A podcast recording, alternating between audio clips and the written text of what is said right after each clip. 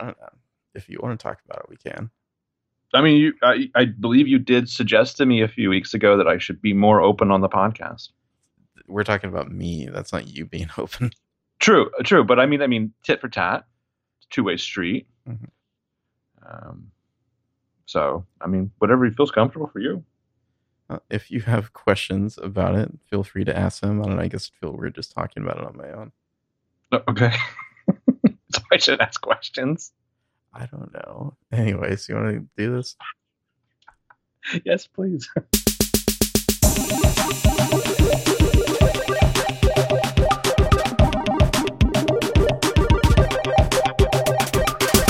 Hi, this isn't Benjamin Light. and hi, I am October's sweet little bitch, Marco Sparks. Hmm. Oh, this is this is starting well. Welcome to Headcanon. So, so who are you then?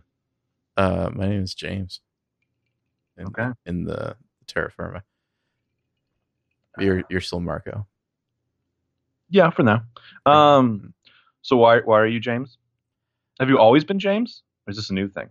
Mm, good question. Um, mostly just because I've been doing this for a while. Like I'm like sending out query letters to agents, and it's weird to be like, "Oh yeah, and I have this popular podcast, but it's under a different name." That's not weird, you know. So I don't know, streamlining. I don't think that is weird, but I can understand if it feels weird to you. I, I can't imagine you're like the only person who's in a situation like that.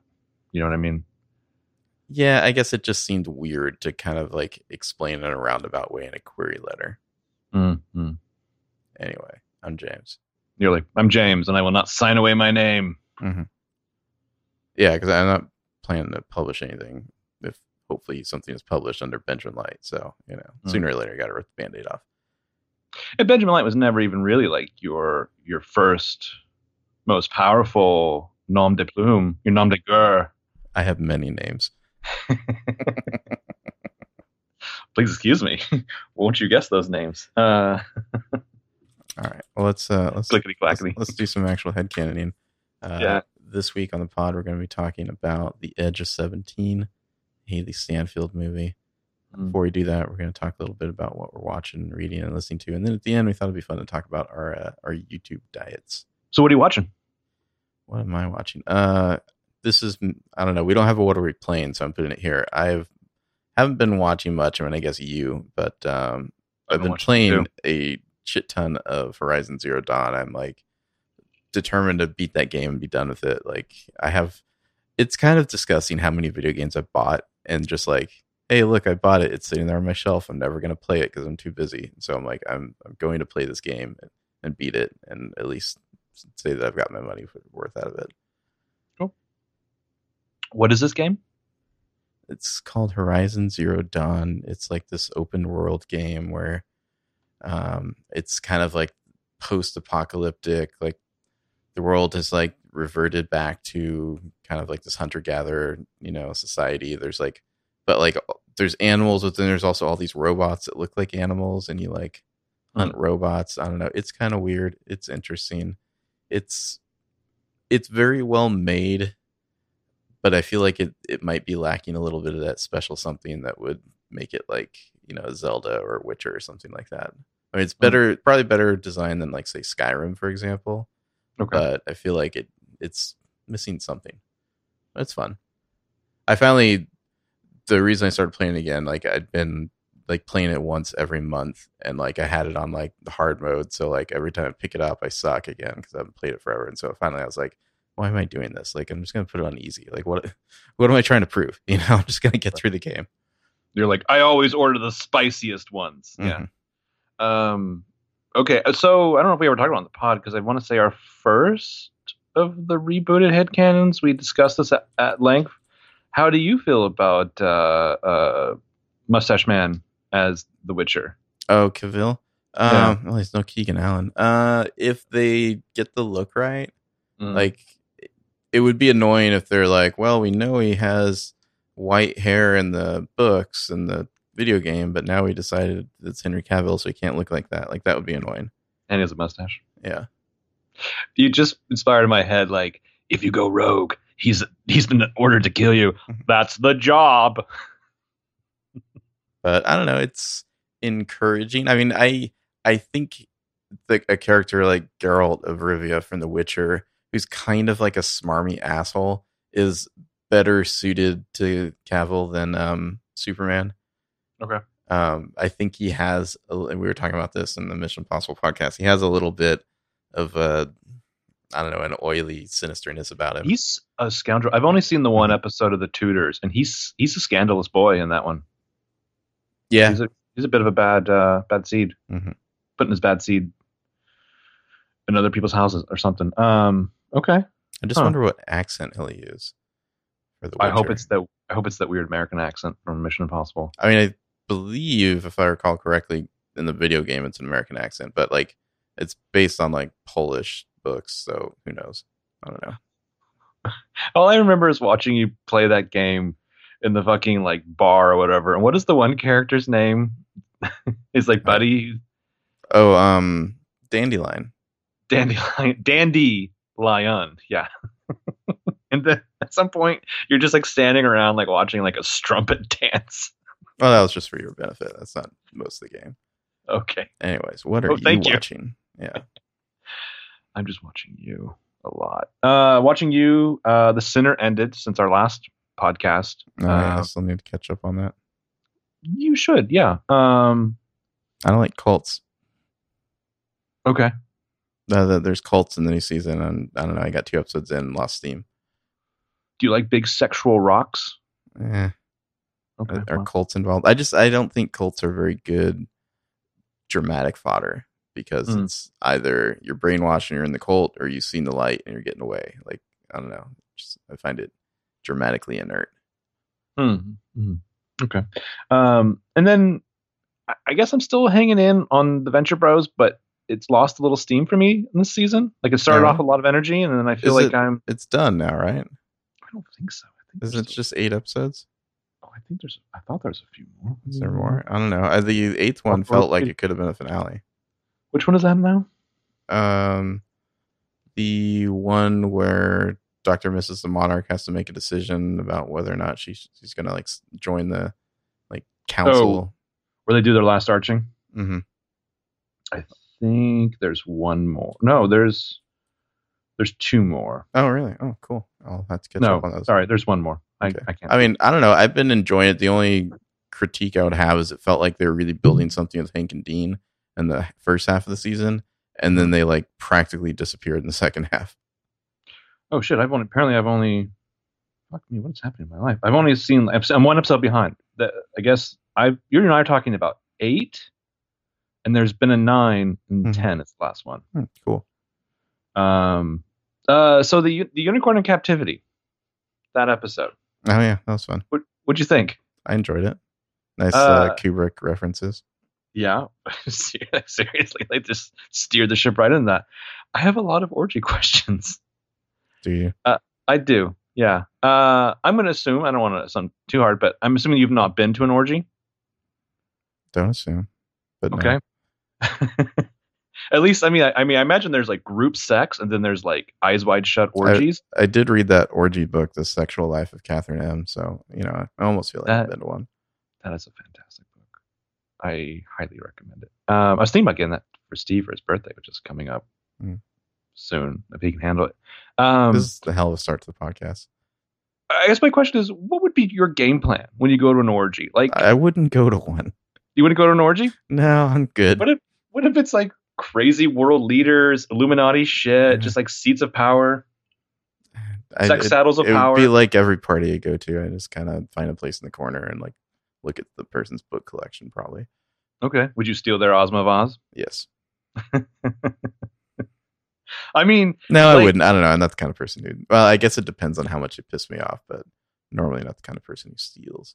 Oh, the stealing of the book as opposed Mm-hmm. to going to the orgy. I mean, like I would certainly go to like a White Rose orgy, where someone's like playing like a lyre and like the stock market's crashing. That sounds fun.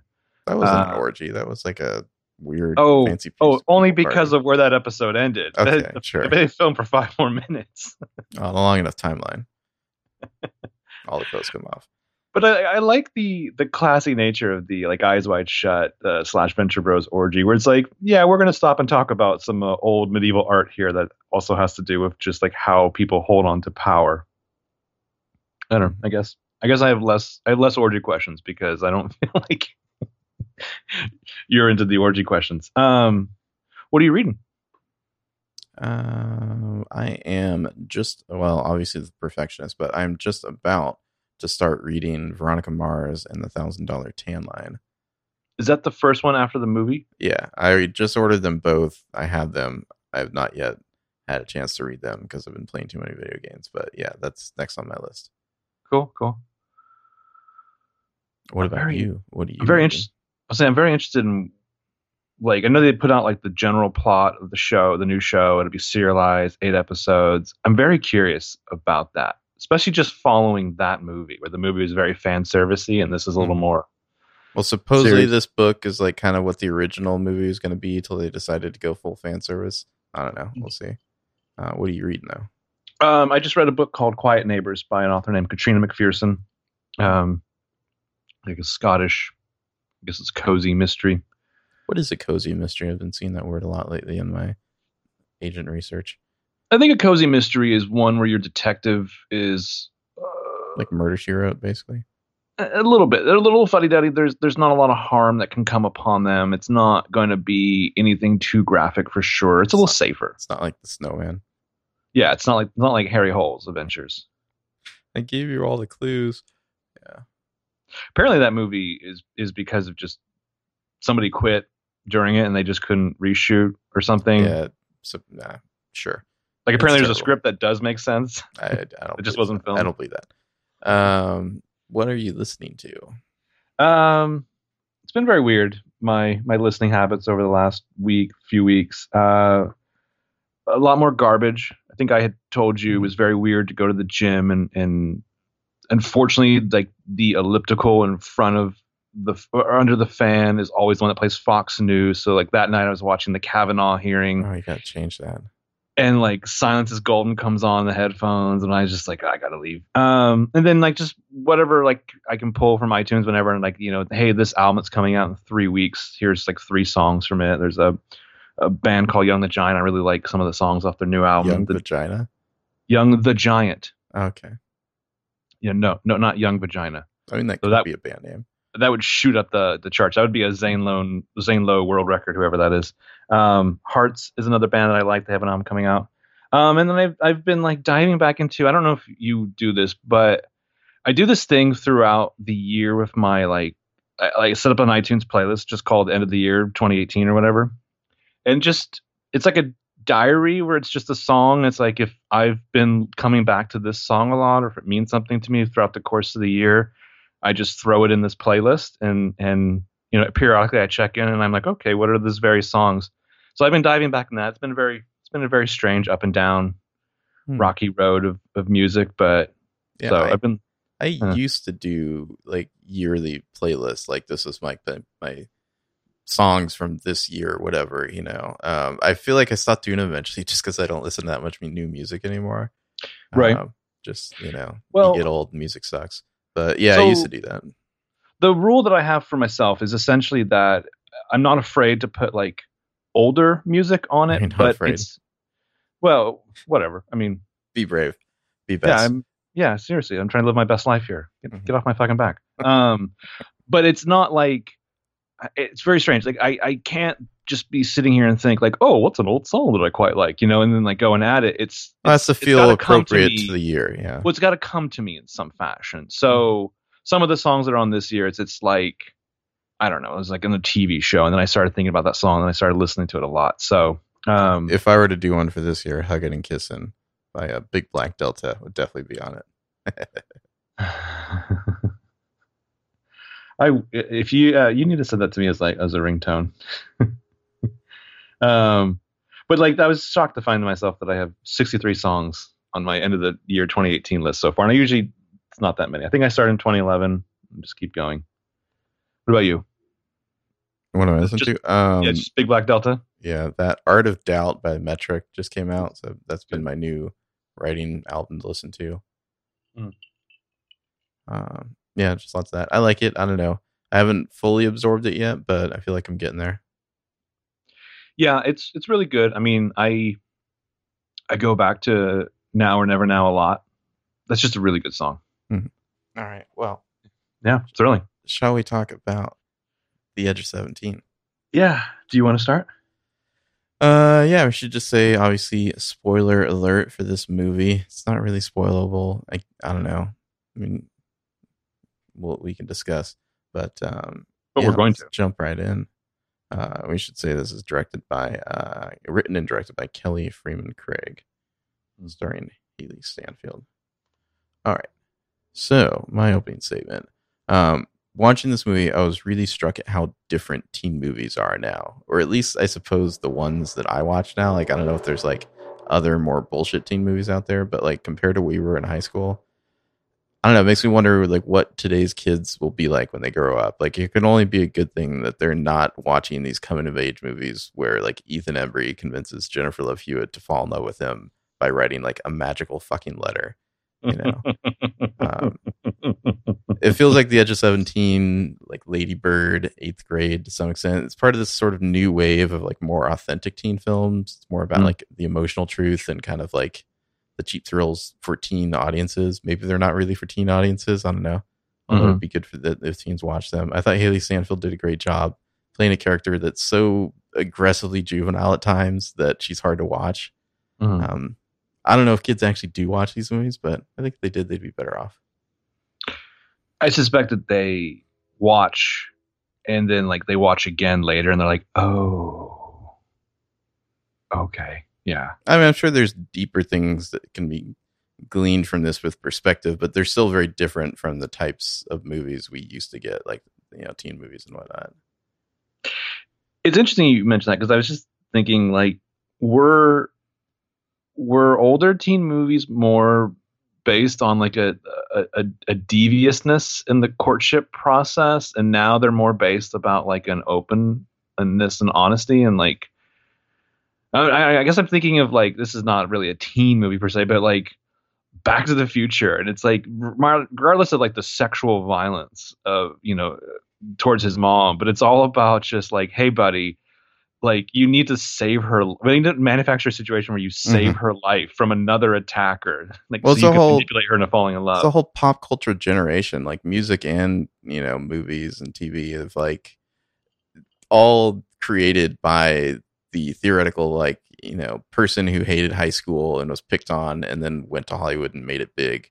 And now, Mhm. like these are this is their idealized world of what high school should have been. You know. So if you have a chip on your shoulder, write that script and then put it in a drawer and never show anyone. and we've all been there. Uh, so it's another movie set in Portland. I mean, to me, Oh, this is this movie Portland? feels. Yeah, it's set in Portland. Didn't even notice it. Yeah. yeah, it feels like an interesting flip side to all the boys to me, at least to me. Um, I just wrote this note down there, so it's not really part of my thing. I like that the romantic male romantic lead here is nice, but super boring, but not a pushover. But anyways, it's like I don't think this is a masterpiece, but I really enjoyed it. I enjoyed it when I watched it first a year ago. I enjoyed it a lot more when I watched it a couple weeks ago.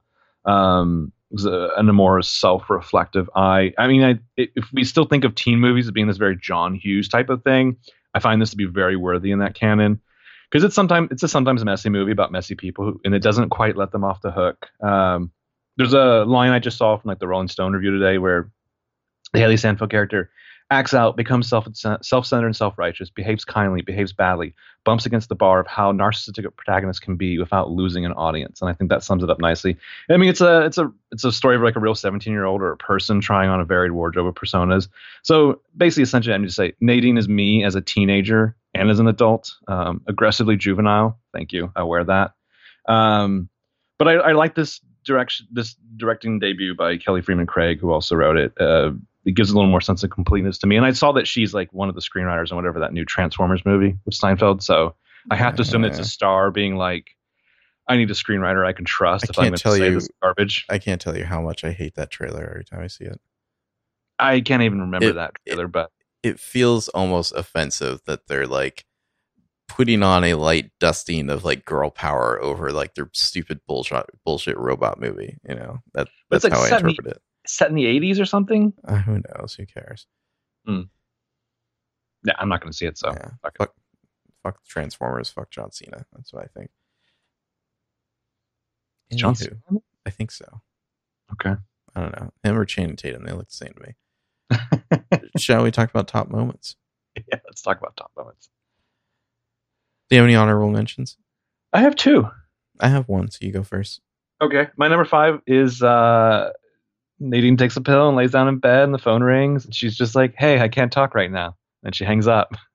and then she calls back because she feels bad. And she's like, "I just took some medicine. I'll call you when it kicks in." I I don't take antidepressants, but I thought it was a very real depiction of people who were like, "Look, I'm just trying to be okay before I give myself to you on the phone or whatever." Mm-hmm. Uh, and it's just how awkward that can be, especially that's talking on the phone. It's awkward as fuck now for people. I mean, like you and I grew up in a generation, I think, where we're like not going to do texting. That's weird. I'm going to talk to you on the phone. Well, For a while, yeah. yeah, and then yeah. and then eventually we just got I I got succumbed into the wave. If I would talk to you on the phone, I really like you. I mean, if you want to play the Holy Shit World game, I remember seeing commercials for like you can take a picture with your like shitty little little phone and and send it to someone in a message. And it'll t- cost like a dollar to send it. I remember Yeah, yeah. thinking that is so fucking stupid. Why would anyone ever want to do that? We're old as dirt. hmm Uh, my honorable mention is when the mother Mona is close to the end and she's contemplating what text to send to Nadine. Mhm. She kind of you know thinks about it a couple times. She's trying not to be predictable, and then she just she just settles on okay. Yeah.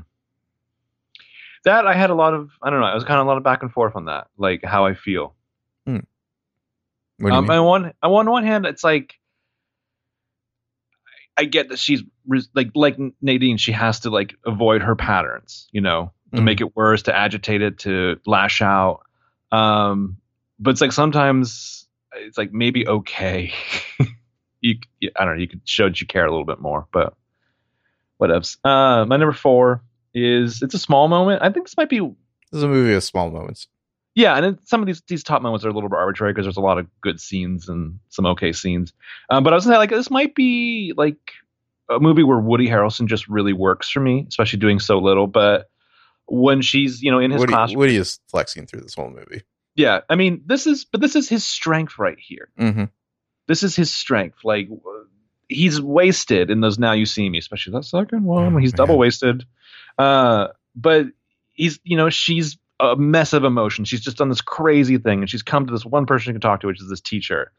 And he just gets up and walks around the desk, and he gives her half his cookie, and she's like, "Why are you doing that?" And he's like, "To make you feel better." Jesus. Yeah, my number three is when he's reading the text that Nadine sent to uh, Nick Mossman there, and he's like, "Oh, this doesn't sound so bad so far." and he's like, "And I'll give you, ha- hmm. I want you to put your your mouth on my." Hmm. It- my number three is also that scene where he's just like, "You're complicated and simple," Mhm. and then she's like, "Say something, please," and he's just like, "You need to watch out for run-on sentences." Hmm. yeah. Uh, Again, it's this is this is his strength. He can make that work. Yeah. Uh, so my number two is that where we're at now? Yep. Yep. um just the, i don't know I, I mostly just like this line it was such a dagger uh when nadine has come to work with uh, mona there her mother and her mom says your dad would be so disappointed in the way you're turning out that's just so fucking harsh i loved it Well, especially isn't this right after they've just had an argument about how Mona just keeps saying my husband, my husband, my Yeah. husband. Like she won't give her the satisfaction of being your father. Mhm. And it's like, fine, your father would be disappointed. Uh, my number two is uh, she's had a wild night out and she reaches out again to the only person she knows, which is this teacher that she knows doesn't really know anything about. And he comes, picks her up, takes her back to his place because she needs a safe harbor. She walks in his home and he has a real life. Like he has a wife and a baby. And the wife is played by Andy from Dawson's Creek. But that who that just- was okay yeah, wow. yeah. Who's just again just a super small role. good for Uh, meredith monroe she's just like, what's she knows nothing about this guy, but there's so much you assume about your teachers. And she's like, What's a baby doing in your home? And he looks over and he's he's Woody Harrelson. So he's like, What the fuck is that thing? How did it get in here? And it's like, hey, this is my fucking life, you know? hmm right on so my number one just this exchange just allow me to to read you this monologue here this Oh, is Nadine.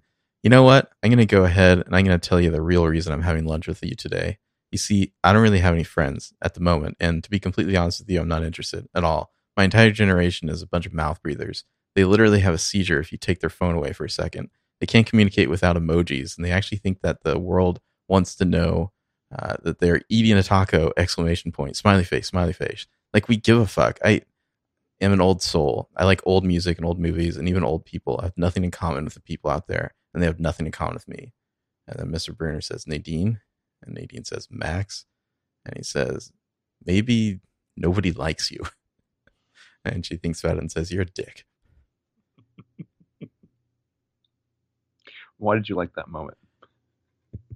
Mostly for the I mean, I'm not like, yeah, get get him get millennials these days. No, I just I like more that um, Mr. Bruner is just like maybe nobody likes you. Mm. Like he really just cuts to the core. That's always the flip side to it, right? It's it's sarcastic, but not without its kernel of truth. Well, I think It's not without addressing her fear. I think that nobody likes Yeah. her.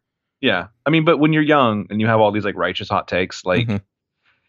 Like there's a flip side to it. It's like maybe this is why you've sold so completely into this philosophy Mhm. because you're running for something else. Uh, my number one, I really didn't have a number one until like I don't know, 25 minutes ago.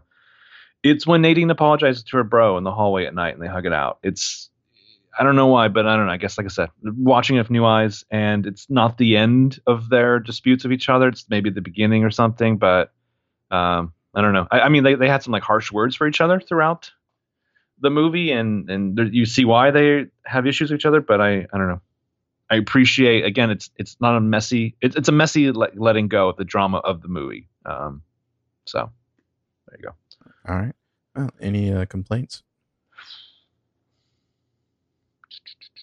Not really. No, not for me. You I, I also some. please. Um, maybe this isn't a complaint, just an observation. I felt like I could anticipate every single story beat coming before it happened. Like Mm. I, I knew the dad would die. I knew there'd be like the shitty bad boy who she has like the bad experience with before she goes and settles on like the dorky, kinder friend.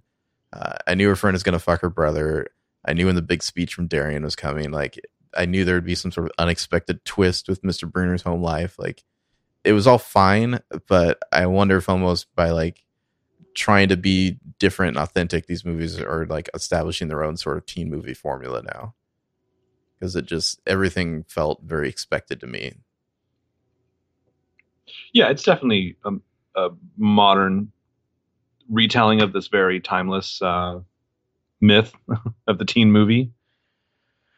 I mean, were you were you like dreading, like, oh, I know this is going, or were you just Not like, dreading, but just kind of like comfortable, but but knowing at the same time, like like for example, the the bit with Woody Harrelson, like having like a wife and kid, like wasn't unexpected to me at all. I'm like, oh, they're they're not going to do the like, yeah, he's just like this grumpy guy who lives alone. He, they're mm. you know they can't. They have to put some sort of unexpected twist on it.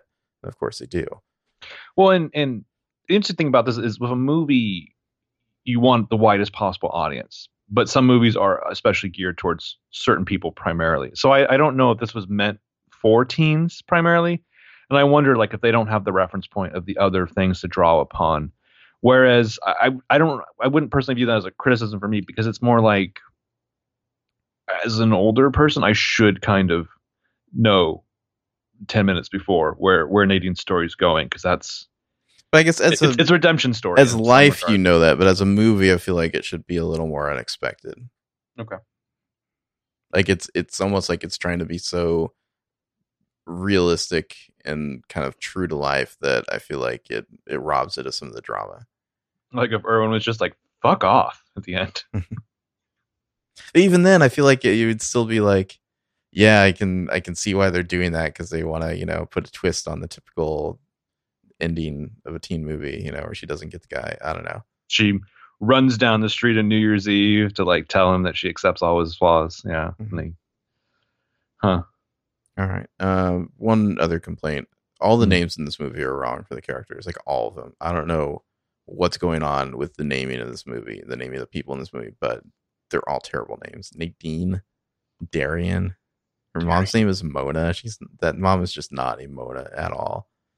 Um, Mr. Bruner or whatever his name is. Yeah, I don't know. Just none of these names are right. It was annoying. Erwin, what? Erwin Kim. Yeah. Well, Erwin Kim, I feel like Krista. Krista They're is very- close, but they're very like uh I don't know. I mean, I, I guess I appreciate that they're all off kilter. eh. It's not like one or two. Like like you know, first of all, Darian, what a fucking name. yeah, I know. Uh, Nick Mossman. Nick Mossman. That's the only one that felt even slightly on point to me. supposedly cool guys named Nick. Mhm. Do you want to fuck in the Petland stockroom? Yeah. Yeah. All right, well, shall we get into some general discussion? Yeah, let's do that. Um, so Woody Harrelson gives her shit about her wardrobe, like right at the beginning. I kind of think her outfits work as far as I don't know, Uh, like a, like a team of style of Yeah, some kind of style. I don't know. This looked very, very bad. Very like the bad part of the '80s to me. Okay, well, Yeah, I wasn't digging this look at all. just any of her looks or just the beginning. In general, yeah, I don't know. Do kids dress like this? Because that's tragic. We just we just need to drive past the high school and slow down so you can critique some fashion. hmm Are you wearing that to school? Seriously? Did you see the softer side of Sears, Willow Rosenberg? Did Did you find it distracting that her friend Krista really, really, really looks like a like a mini Kristen Wiig? Um, no, because I'm I'm familiar with the career of Haley Lu. Are Uh, you? I am. I am. Okay. Haley Lu is the significant other of Keegan Allen's best bro, and I am shocked that you don't know that. Yeah, and-. And of the three of them, she is by far the superior actor. She's also in Columbus of John Cho, which is a pretty good movie, and she's fantastic in it. Um, she's a little bit wasted in this movie. Mm, she uh, looks sober Chris. Kristen Kristen Wiig look like aside to you. Um, I I do want to say I appreciate that the last line of his mock suicide note is "Have a nice life without me, fuckers." Oh, when this dad shows up on screen at the beginning of the movie, you just know immediately, oh, this dude's fucking dead. R.I.P. Oh, yeah. man. Yeah, Like you're just Well, waiting too- for it to happen. Like, is it going to be really horrifying? Is it going to be embarrassing? I feel like this guy is like slightly more dignified in his exit than like the Flash from Dawson's Creek, but not by much. but I mean, he's too idealized, and Mona is too much of a shipwreck. You're just It- waiting for this guy to have a fucking heart attack. You're just like, ooh, is is uh is something involving an ice cream cone like the uh the ultimate nice guy death. let's avoid ice cream cones, man. I thought the uh the scenes with the um the weird little like caterpillar thing they find and then it dies and they hug in the bathroom. Pretty good work for child actors who probably you're not getting much out of them, you know. That should have been my honorable mentions, just because it's like two hours later they're burying that caterpillar at sea.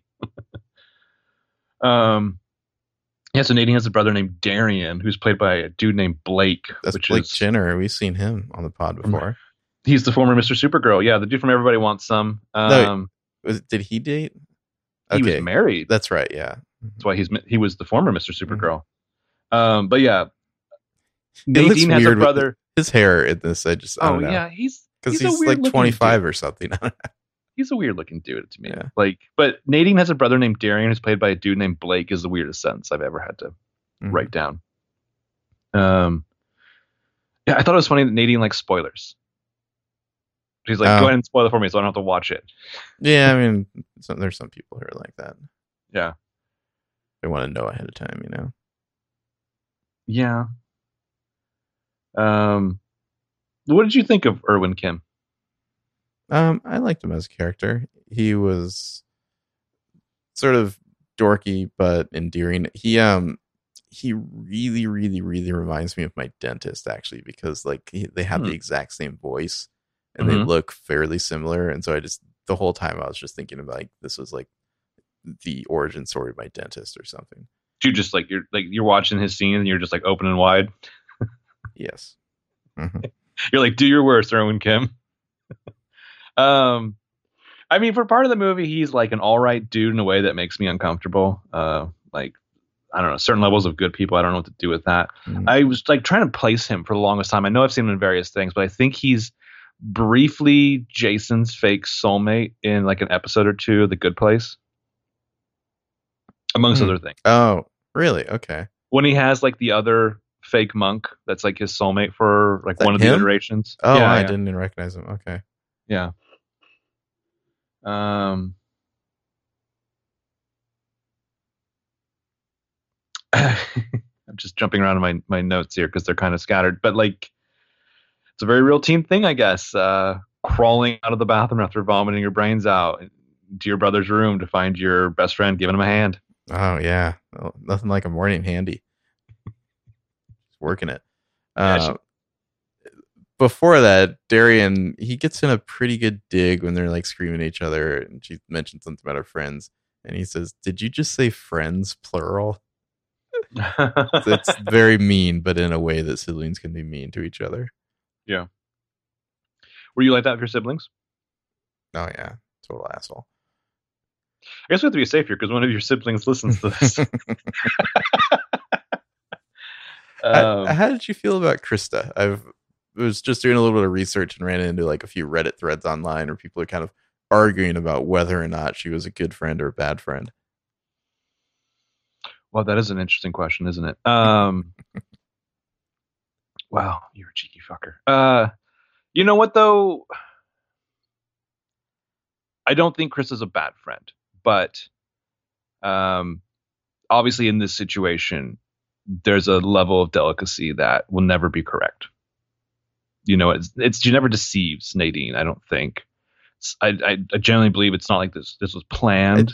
I, I feel like uh, Nadine probably handled it fairly poorly with her like her ultimatums and, and whatnot. I mean, I can see where Nadine is coming from, oh, absolutely. but yeah, I mean, obviously she's a teenager, so she's you know she's not really communicating. I think the the angst that she's feeling because I I'm trying to think. This reminds me of another movie I've seen, although I just it's not coming to my mind. Just that idea of like there's these two friends and they're kind of like uh, you know friendly in their shared misery, and then like one of them starts to want to branch out and do stuff. And the other like doesn't know how to handle it. I can't think of what movie that is, but I swear I've seen another movie that's like very similar to that. it's a lot of movies. Mhm. A lot of movies called All of Our Lives. Uh, I mean that happens too, and that's that's interesting because the the Darian situation is just floating on the waves of that. You know, like, like you said, the commiserating in misery, but Krista's a little more. I don't know. There's more to life, and she wants to experience all of it. And Nadine's thing is more about keeping a barrier between her and the world. Mhm. And Chris is very much a part of that barrier. Well, I mean, you do, you, can- do you think Chris is a bad friend? Not really. Um I don't know. It was a party. They were all kind of drunk. I mean, not the way probably she would would have wanted to break the news to Nadine, I'm sure. Getting caught, mean- giving her a handy, giving him a handy. Um, also if you're if you're managing to be so enamored of someone that you're like let's duet like after i've been cleaning up dog piss Mhm. I- go of god I mean, it? I don't know. I've never been in a situation like this with a sibling. I don't know, like, you know, bro code, cis code, or whatever. Like, how? Not sure about that one, but Mm. um, yeah, I don't know. It's it's like a porno setup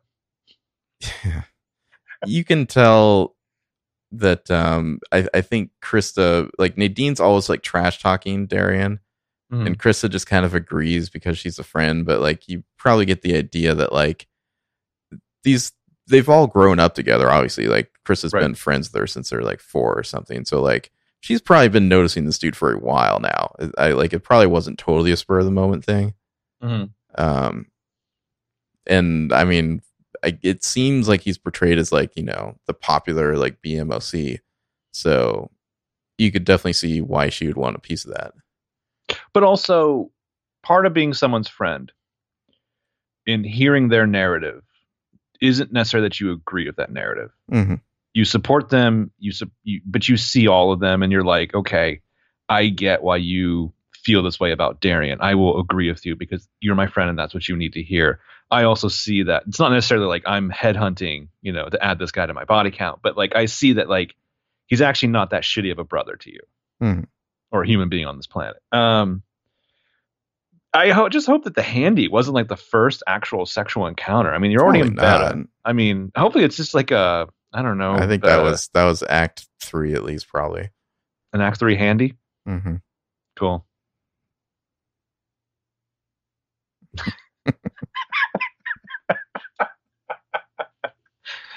okay. Uh, but other than that, Mrs. Lincoln, how was the handy? how did you feel? Also, just you know, speaking of ethics and uh, you know teen relationships here, Nadine's kind of like cock teasery uh, in the pool with Erwin Ooh. there. Ooh oh. Which Oh. over- let's let's get that in a second. But Okay. like, I still have. I think I have a few more chronologically. Uh, the drunk Okay. chick on the porch. I mean, Nadine really sets that burn up herself. Oh man, fuck that chick. it's like that's like a big setup for an old You movie just can't say that somebody's Danny DeVito from Twins. That's just not cool. Did you ever hear what they wanted to do with the uh, sequel to that? No. Well, maybe, but I can't remember now. It's like triplets, and they wanted to add Eddie Murphy into the mix. Okay. Whatever. Sure, Yeah. I like it. Eddie Murphy is like the guy who was going to be in a different franchise and a lot of different things. Eddie Murphy was originally like the iteration of Star Trek Four. Like they wanted to have Eddie That's Murphy right. Yeah, as like the college professor who helps This them is- out. he was he was like huge back in the eighties. Oh, yeah, he was hot shit. Yeah. oh fucking shit. Um, I I had to of course write down Nadine listens to Aimee Mann while I'm doing Yes. laptop stuff at night. Like, Like, that. I, it's not a teenager thing, but that's kind of her. Um, Erwin takes Nadine on a mini golf date. Adults do that. That happens. That happens in 2018. I thought that was interesting. Oh, I think think about- people people still do mini golf dates. That's Oh, they absolutely do. Um, Nadine says that when she looks at Erwin, she sees a kind old man in a convalescent home.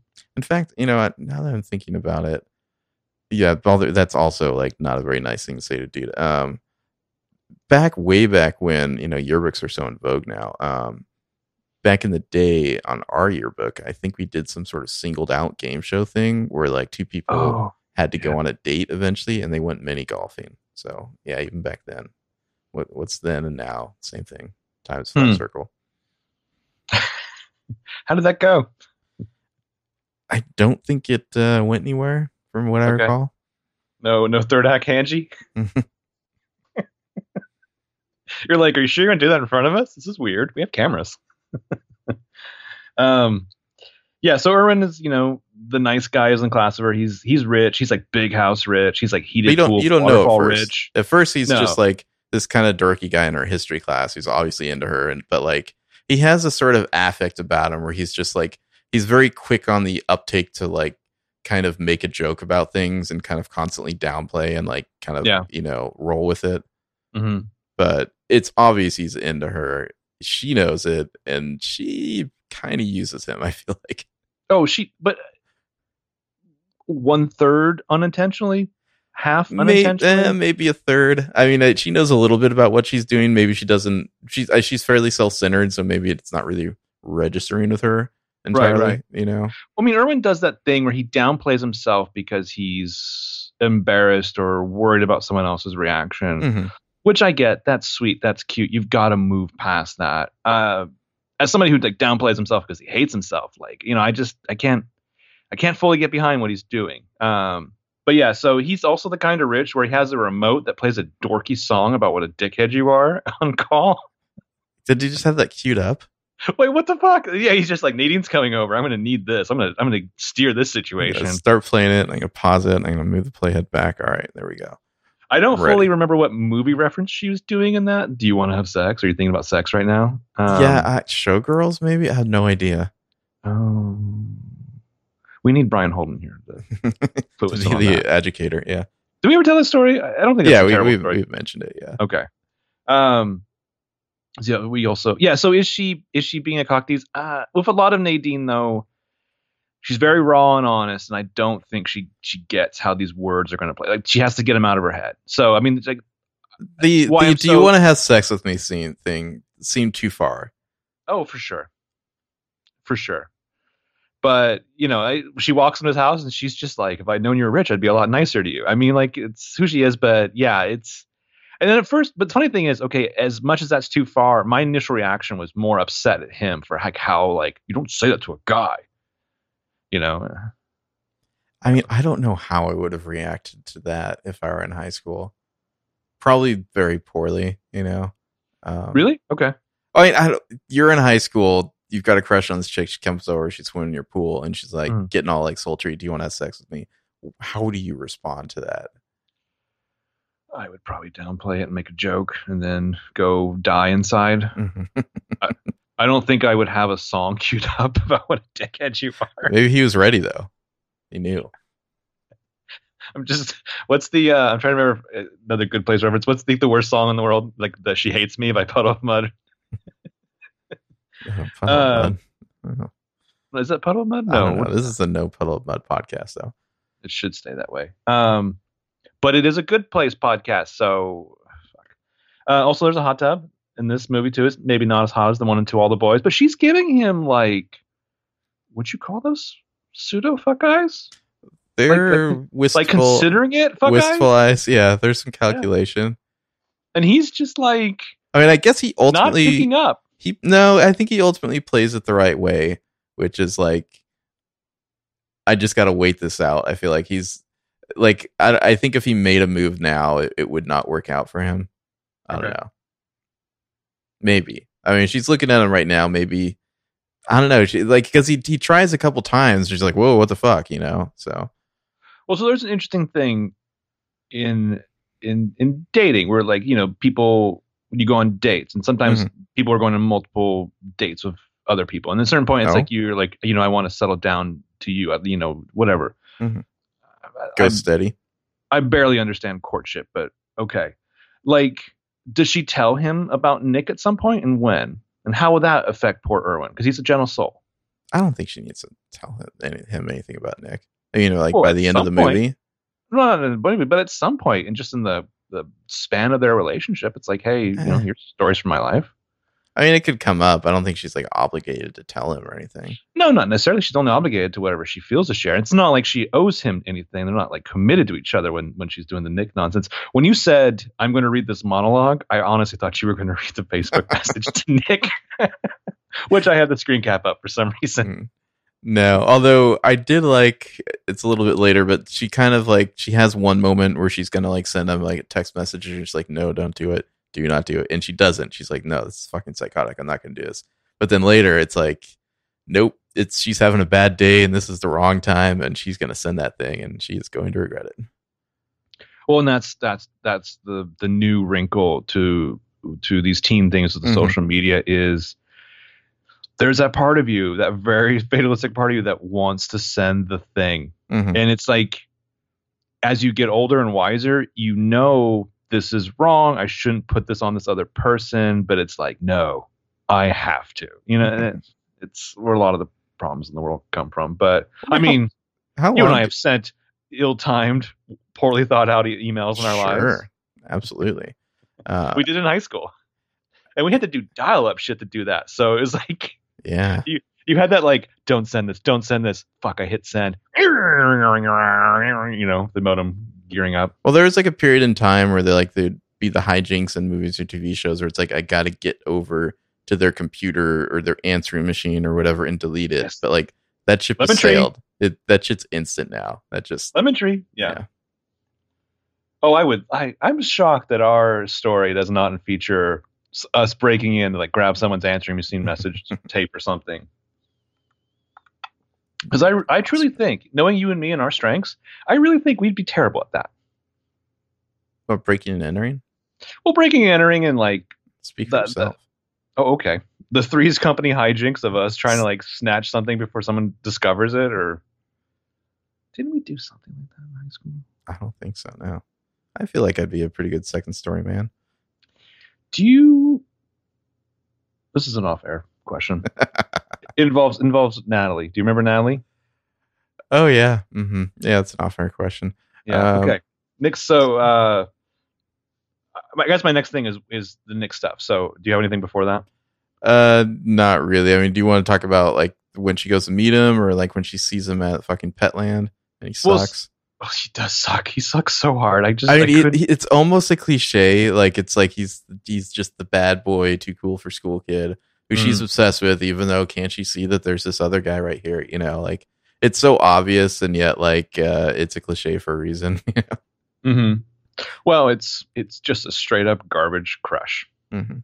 it's not based on knowing nick at all because he's a void I mean, there are a lot of similarities between this and Lady Bird. I guess Mm, yeah I probably hated the guy in Lady Bird more that Timothée Chalamet, whatever, like his character. I think I probably hated him more than Nick Mossman, just because he was such an annoying prick. But yeah, Well- Nick Mossman sucks. Nick Mossman is like it's what you see is what you get, and I Mhm. don't know how Nadine. There's there's no extra wrinkle to him. Yeah, yeah, I don't know how she ascribed whatever she did to him.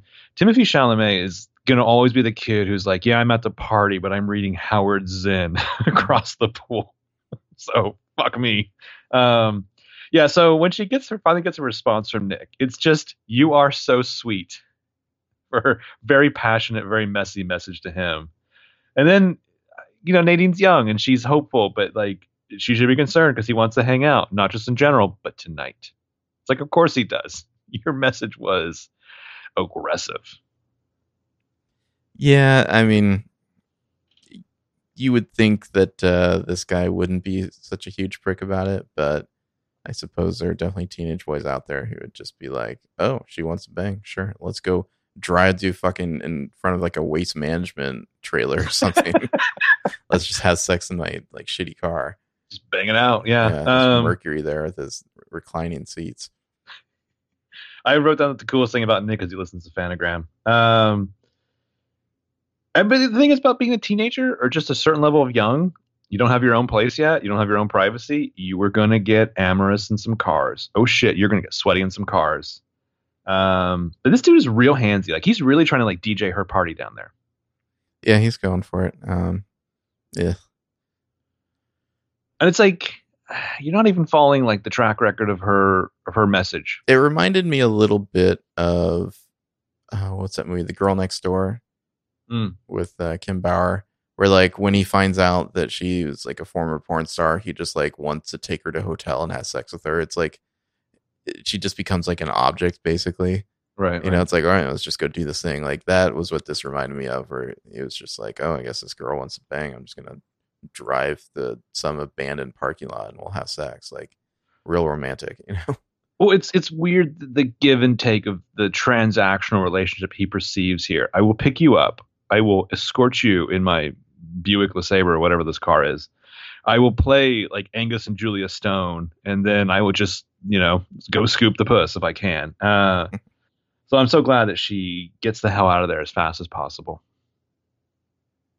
Yeah, I mean, I I don't know. I was thinking like, what if she didn't? What if she just had like disappointing sex with this dude and then hated it? And I was like, oh wait, that's Lady Bird. We've seen that too. yeah. Yeah, yeah, yeah. I mean, eh, they are very similar movies in that regard. You're Mhm. right. Um, Dude in the Petland stock room. That would have been far more romantic than where he takes her. Yeah, that that could you know, you could make that erotic, I guess.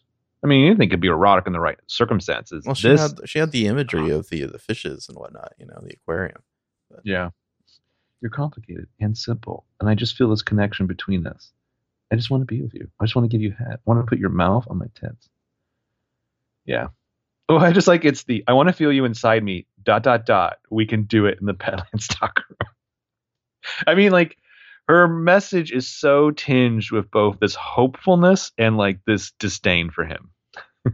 I don't know if it's disdain. I think it's more eh, desperation. I guess. Or you think, uh, like a eagerness to like make it. I'm going to make this so easy for you. I, I've already planned out where we'll have sex. You know. or maybe it's more like I have you on such a pedestal with the things that I know about you, like that you work in Petland stock. You work in Petland, so don't worry if you're just like on your commute to work. Yeah, I've already thought this out. You know. Yeah. Uh, But like, I love that she has pictures of him on her phone that are all like like want to be modeling shots, essentially.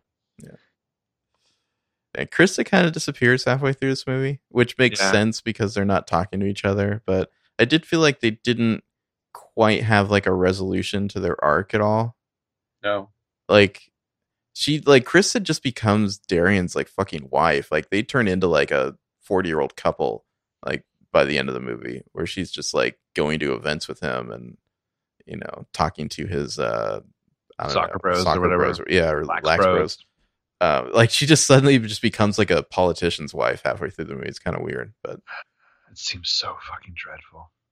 Doesn't he at one point when he gets the message like, "Oh shit, I gotta go look for Nadine"? He's just like, "Do you want to stay?" And she's just like, "Are you fucking kidding me?" it just it seemed like such an adult exchange. you know, where he's just like, "Oh, we've got to go, got to go drive around, find my sister."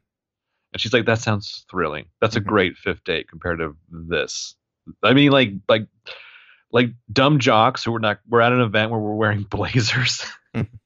Pass, hardest of passes.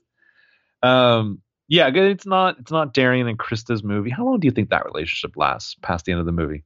Darren and Krista. Yeah. Uh, I guess it depends on where he's going to college. Mm. Um, I mean, probably not lasting, but I wouldn't. I'd say it has a chance. You know, Okay. maybe not a high percentage chance, but not like like the the fucking bullshit relationship and uh can't hardly wait. That's not lasting. That was that was fucking horseshit. Um, Well, especially if it's wasn't it like man, I cherish that. he wrote her a letter. Yeah. No, I, like- he's it's like, a- "I'm gonna it's an write you a enjoyable letter movie, every but it's single bullshit. day. Yeah. Like every single day of the summer, I'm going to write you a letter. That's goofy. Yeah. That's putting too much pressure on both people. Because again, what is the? Was there an article like very recently about a lot of men's idea of a good time is like showing a woman art as if it's their own accomplishment. I do not recall that. No, but It- wasn't it was there? like it's like let me show you this movie or this thing because this is look how important I am. I have this interest, and it's kind of I don't know. wasn't it's there all a about you thing receiving. recently where some guy tried to do the whole like I'm gonna stand outside your window or I'm gonna it was like some like kind of big grand gesture. Oh, Joe Goldberg. Yeah, yeah, yeah. yeah. Oh no, not that guy, but no, some other thing where it was like this big grand gesture and everyone's like, Yeah, that's stalkerish as fuck, dude. Like take no for an answer. Mm-hmm, mm-hmm. Yes. Yeah. Well, well. Okay. So I Majestic remember- waste. That's the uh, disposal systems. That's where he took her to fuck. Nick Classy, Mossman, bro. Yeah. Um, I will never forget like uh, coming to visit you when you live with Peanut, and like there was a night where you both had to work, um, and I was like, well, I've got nothing to do, so I think I watched Last Kiss, that Zach Oh Braff movie with Rachel Bilson. That movie is fucking dreadful. Um, I hated it. I hated it. I hate it so much I can still taste that hate in my mouth years later. But it ends with after he's done something so ruefully shitty to his girlfriend, he's like, "I'm going to sit on your porch against the door until you open the door and take me back into your life." hmm And she does. Uh, You know, the, the word majestic just reminded me that um, my real name is an anagram for oral majesty. Anyway, where are we at here? Um, no, no, no, no, short no, no, no, no, no, no, no. Let's just let that one breathe. How how long do you think Erwin took making this short film? Uh, I don't think animation's a quick process. I think I think That Erwin's like all a lot of the work. details. Yeah, Yeah. I think Erwin's all about the details. Which uh, also Erwin is jacked. Yeah, he that was one thing He I was noticing in the pool scenes. It was like it just made me think these are all obviously Hollywood actors because like this dude isn't just like kind of like fit or like thin or whatever. It's like no, like this dude has like totally like ripped, you know, Like chest. and- Darian yeah. does not have like the muscle groups that Erwin is cultivating. um, I don't think anything will, will approach the heights of horniness of our last podcast, but uh, like I feel like Erwin, like that might be like a like a dark horse surprise, like sexual adventure right I think there. what you're saying is Erwin fucks. uh, Erwin fucks. Erwin is like red things. He's maybe not put them into practice like with other people, but like He's got some like- ideas. Yeah. he's like, I know, I, I want to get in that lab. He's he's an artist. Those guys are all fucking perverts. oh yeah, but I mean, like, I think he's he's into the details. He's gonna find the thing, and he's gonna push the button. Yeah. Push the button. No pun's bad. I mean, I, I don't think he's going immediately for the button like Nick Mossman. He's not trying to DJ her party entirely, but he's like, you're gonna want to stay for the whole set. Awesome. There's five encores. The third encore is Afterglow Hanji. Settle down, Erwin. I almost Uh, wanted him to not be joking at the end. And he's like, "Pff, "You thought that was about you?" It was awkward. I mean, that's kind of a flex to make though. your like to make your whole short film about how like I'm just gonna do this is a passive aggressive diss on you. mhm. Thank you for coming to my event. Yeah. Everyone, look at her. Do we have a spotlight? Can we shine it on her? I want to see her fucking Face. This is about you, bitch. I brought my own. This isn't even the real microphone. I brought my own so I can drop it um, because these things are expensive. Like, but that's the thing too. And I think especially like especially modern relationships, you should speak your mind. And sometimes your first thought is going to be a little bit hurtful. Um, and that's okay sometimes. But like you know, you need somebody who can like give it back to you and not and have a little bit of sensitive skin and and or a tougher skin and sensitive skin, Thick skin. thick skin, Mhm. thick skin. Lots of lots of skin. rib skin. Yeah. Mhm. Um. Yeah. So. What does it say, Daria? Oh, Darian. Yeah. Yeah. So at some point, like Darian and Haley Lu come looking for her. She's like, "Fuck that." Um. Well, she's like stolen her mother's car at this point. yeah. I mean, I appreciated the like. I know the exact same thing. I know what, exactly what you're going Yeah. to write. Uh, that's nice. That that would have been my number five probably. Yeah. Congratulations. also, is she using like a fucking like Windows phone or something through this whole movie? Like I don't know what this is some janky Android phone or what, but like she was also using like a Microsoft Surface. Yeah. I feel like Microsoft was handing out those any production that would take them. What Ah, was the kin. So, yeah, I was just gonna say. Microsoft kin. Let me let me check my kin. hmm But even like, didn't PLL? They occasionally like a like a character would have like a an actual iPhone like text message thing, and then sometimes they would have like the generic text message I want to say for a while it seemed like they were kind of inconsistent on whose phone was whose and like they would just kind of change randomly but eventually it seemed like they actually started tracking that and like you kind of like recognize that like oh spencer doesn't have an iphone she has this and like like Aria has an iphone that she holds upside down that sort of thing you know Well, like I haven't watched it in a while, but like Elementary is one of those junk shows that I'll watch, and it's like these two characters have iPhones. I'm not blind; they're iPhones. And every once in a while, they have like an iPhone screen, and then it's the, the next episode they have like the fake generic text message screen, and I'm like, why are you doing this? Is, I would love there to be money? the person whose job it is to design those fake user interfaces But I mean, like, is there money involved by showing an iPhone screen? like I don't think so, but it could be something where like the network doesn't want to show a screen unless they're getting paid for it or something. I don't know. Oh. I would. We should. uh You know, we should. We should ask some people we know about how that works. We uh, should ask some people. That'd be that'd be a good interview Like- question. even Again, the question that I one of those. There's, do you have a couple of like PLL questions? You're like, ooh, middle of the night. I wish we'd asked that somebody. I still want to ask about the two voice actors, the man and the woman, who like do all of the tertiary voices in PLL. Anyway, um, there's a lot of fucking people at that film festival, that student film festival. yeah. Is this like on a school day? I've got the impression this is like a Saturday or something. Yeah, I thought it was like a Saturday morning. What a bunch of dorks. Yeah, is it all animation? It's just good to see Andie from Dawson's Creek is doing well. Yeah, yeah. I was worried about. I mean, I, I I'm not worried much- about her brother. I pretty much associate her character with the actor, and so Uh-huh. I'm, I'm in my mind. I'm like, oh yeah, I guess she had some kind of she had some mental health issues there for a while, and she had to leave the show. I don't know. I'm laughing at that. Um, yeah, I don't like the guy who played her brother after Cruel Intentions three. I don't like that guy. Period. I I hated that guy on, on Dawson's Creek. I never liked him. Yeah, Kerr Smith. He was on uh, Agents of Shield not that long ago. was he? Was he? Is he all gray now? Right? He's like salt yeah, he's, he's old. Yeah, it's weird. but he's not that old, is he? I don't know. Is he like Kurt Loder or something, or he's secretly seventy? Whenever I think of Kurt Loder, I think of uh, I think it was chilling at your house, and there was an article about like the latest, or there's a news report about the breaking news about the latest like Scott Weiland falling off the wagon, and Kurt Loder, this straight newsman, straight faced newsman, is just like uh, Weiland scored the crack from a dealer he knew. I just remember thinking like, damn. Uh, Kerr Smith, how how old do you think Kerr Smith is? I'm gonna go ahead and say forty-seven. You were so close. He's 46. Wow, Yeah, holy shit! yeah. So that guy, I mean, I was basically the age of the Dawson's Creek kids. So he would have been like 10 years older than he was playing about. Yeah, I mean that that happens. Mhm. That happens. Yeah, but especially after Cruel Intentions three, I despise him. Yeah, that's not a good movie. Cruel Intentions two is a great movie. I have I well, it's not a great movie. I have sentimental love for that movie. It's, Amy Adams. it's Amy Adams. It's uh, it's it's such an oddity. Um, at some point we're gonna have to do Cruel Intentions on this podcast. Do we?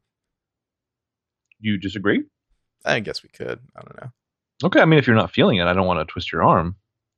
I only want to bring you pleasure here, so you let me know. Yeah, we'll think about it. Okay. Um. Yeah. I mean, like, so I was I was a little worried at first about like uh, potential turns that Erwin's film would take, but I thought it was cute. It was funny. Yeah, no, it's fine. I mean, teenage boy. Yeah. Um, I'm impressed that it he even pulled it off. You know, that Mhm. it wasn't just like a complete mess. Hey, see how jacked that guy is? Of course, he pulled it off. I think he pulled a lot off. Um, all right, well, let's move on to our, uh, our Um, power rankings. Or no, say- we make one change first. Uh well, I you know again I want to bring you pleasure. I would like to subvert your expectations somewhat, make it so it's not uh, totally something you can see the writing on the wall coming a mile away. Also, did you know there's a YouTube Red spin-off series of some sort coming? Of the Edge of Seventeen Yeah, yeah. with who? Like Erwin? I have no idea. I don't. I don't even know what spin-off series means. Like, supposedly there's a YouTube Red series called The Edge of Seventeen coming. Okay. I mean, it might be like the same characters and it's just like an episodic form of like different actors. I don't know, but uh, uh, what's her name? Uh, Kelly Fremon Craig is involved. Okay. Well, cash Sorry. that check. So, So, yeah, what changes would you make? So I couldn't think of anything, so I just wrote down make Woody gay. Um, rather than having the uh, the secret wife, I thought if like he if he had a husband, that would just be unexpected. I guess. Okay. Who would you have? Who from Dawson's Creek would play his husband? Vanderbeek. I mean, doesn't it have to be? Would Vanderbeek better be better than Pacey? Yeah, I was thinking about that. Um, yeah, I I think Vander. Well, hmm. I'm trying to think about their their tones and whether or not you want a contrast between Woody and the other person, or whether or not you want them to be more similar. You know, What's your feeling on Pacey? Do you think he's a cool guy, like the actor? uh, I have no idea about his personal life, but he seemed cool on Dawson's Creek, Did especially he? especially standing next to Dawson. Oh wow. He's the drummer from Pearl Jam. You're dumber than who? Yeah. Um. like, I'll never forget in high school. I I accidentally, inadvertently had like Pacey's haircut for a while. Oh, sure, inadvertently. Okay. It wasn't intentional. Oh, really? I didn't Really? like have like a like a headshot that I went to the barber with. Okay, if you say so. If anything, I'm not judging like- you if you did. It's cool even guy. if I had, Mhm. which I didn't. This isn't a setup for a joke. I'm not being self-deprecating. It would have been Pacey. like it would have been like, give me the Clooney. Fuck you, fucked it up. I have the Pacey. No, the Pacey was longer. Clooney is just like the Caesar. Pacey was the Caesar for a while. Did he? Have, eh, maybe at first though That's it was what- longer. That's what I had. I had I had I had the the pace. I had the the Pacey Caesar for a while because I probably was like trying to cut my own hair and then it Mm. fucked that up and I had to go to the haircut place and I'm just saying, if you, as a teenager, walked into the barbershop and said, "Give me the Pacey," I'd respect it. well, I'm all about your respect, but I wish I had said that. I didn't. Damn, missed opportunity. You just need to grow your hair out and then walk in and say, "Give me the Kylo Ren." What if I did? Well, I, I'll never forget getting the uh, the Snape inadvertently from that one place. Uh, dark times. That would be fat. I would just love to see someone's. I would love to have a camera in someone's face, like when they're like, "You want the Kylo Ren?" Give me the Snape, but fabulous. Do you remember the exchange with that woman too? Because she's just like, I was trying. I was just like, "No, just cut it off, cut it off." And she's like, "No, your hair's so. Oh my god, we can't cut this off." Yeah. she was like, "This is what the guys look like at the clubs I go to," and I'm like, "Lady, you're 55. I don't go to your clubs." All right, let's do power rankings. Yeah. Anyways, Um, uh, in conclusion, I think make Woody gay and Vanderbeek is his his husband. That's the change I would make. Don't trust the Vanderbeek in Woody's house. Yeah. And I feel like it would be setting up for a joke of like, you didn't know this? Everyone knows this because she's so self centered, you know? Mm-mm. What's your number ten? Uh, Nadine's dead dad. Wow. R.I.P.D. Wow. Okay. Sometimes you and I sync up, and sometimes you really surprise me. What I, do you got? I that guy at number two or something? he's my number one because I went over that. No, my number 10 was actually a real fucking stretch because there's not a whole lot of speaking roles in this movie. Hmm. So, whatever, it's a throwaway. Genie on the porch. Oh man, fuck her. Yeah. Yeah, yeah, yeah. Mm-hmm. So my number nine is Nick Mossman because fuck him. Okay. He sucked. He he wasn't even like I don't know. I feel like there was an opportunity, maybe in a, a movie with a different tone, to have a little fun with that character. Mhm. Get a little um, uh, what's that guy's name from Stranger Things with the poofy hair? Um, Steve. Steer into it a little, yeah. At least like Yeah. make fun of him a little, but they didn't even do that. He was just like he sucked and he was gross. Yeah, barbed wire bat dad. Yeah. Um. Well, you've redeemed my hopes. Yeah, Nick's my number nine as well. Uh, season three I mean, of a TV Nick is show version bad, of but this. he's not as bad as a dead dad. really. Why do you hate the dead dad? don't know, dad? I'm just messing around. you just like let me dig him up so I can shit on him a little bit. Uh, yeah, my, Nick is my number nine. Season three of the YouTube Red TV show version of this, he becomes Nadine's gay best friend. I think so. Okay. I don't know. I had uh, Shannon at number eight. I don't know if you recall Shannon. The fuck is Shannon? She's like the other friend that At Krista makes. Yeah, who like then they like carpool to school together. She's like, oh my god, we're in class together, or something like that. It's like, oh my god, I love your dress or something. Yeah, and she's Nadine's making fun of Krista for socializing. That's your number eight. That's my eight. Yeah. My number eight is uh, Greer, Who? which is a name. Yeah, it's Meredith Monroe. no Greer. Yeah, her name is Greer. That's what the fuck. None of the none of the names are right in this movie. None of them none of them are okay. All right. Yeah, the names they're just offensive. I put uh, Kelly Fremon Craig at number seven. Oh, that's a good one. Nice little debut for her. That's a I mean- good one. I, I can't imagine this cost anything to make. I don't know how much how well it did. I feel like it did okay. It got a little bit of critical acclaim and it probably got some box office too. Oh, here, here we go. Do you want to guess? Do you want to guess the numbers? What do you think it made? What do you, what do you think it cost? Uh, I'm gonna guess like seven million. Eh, not bad. Nine. Nine. Okay. I'm gonna What do you think it guess it made? like twenty two. A little bit off. Uh, Eighteen point eight. It's pretty fucking close.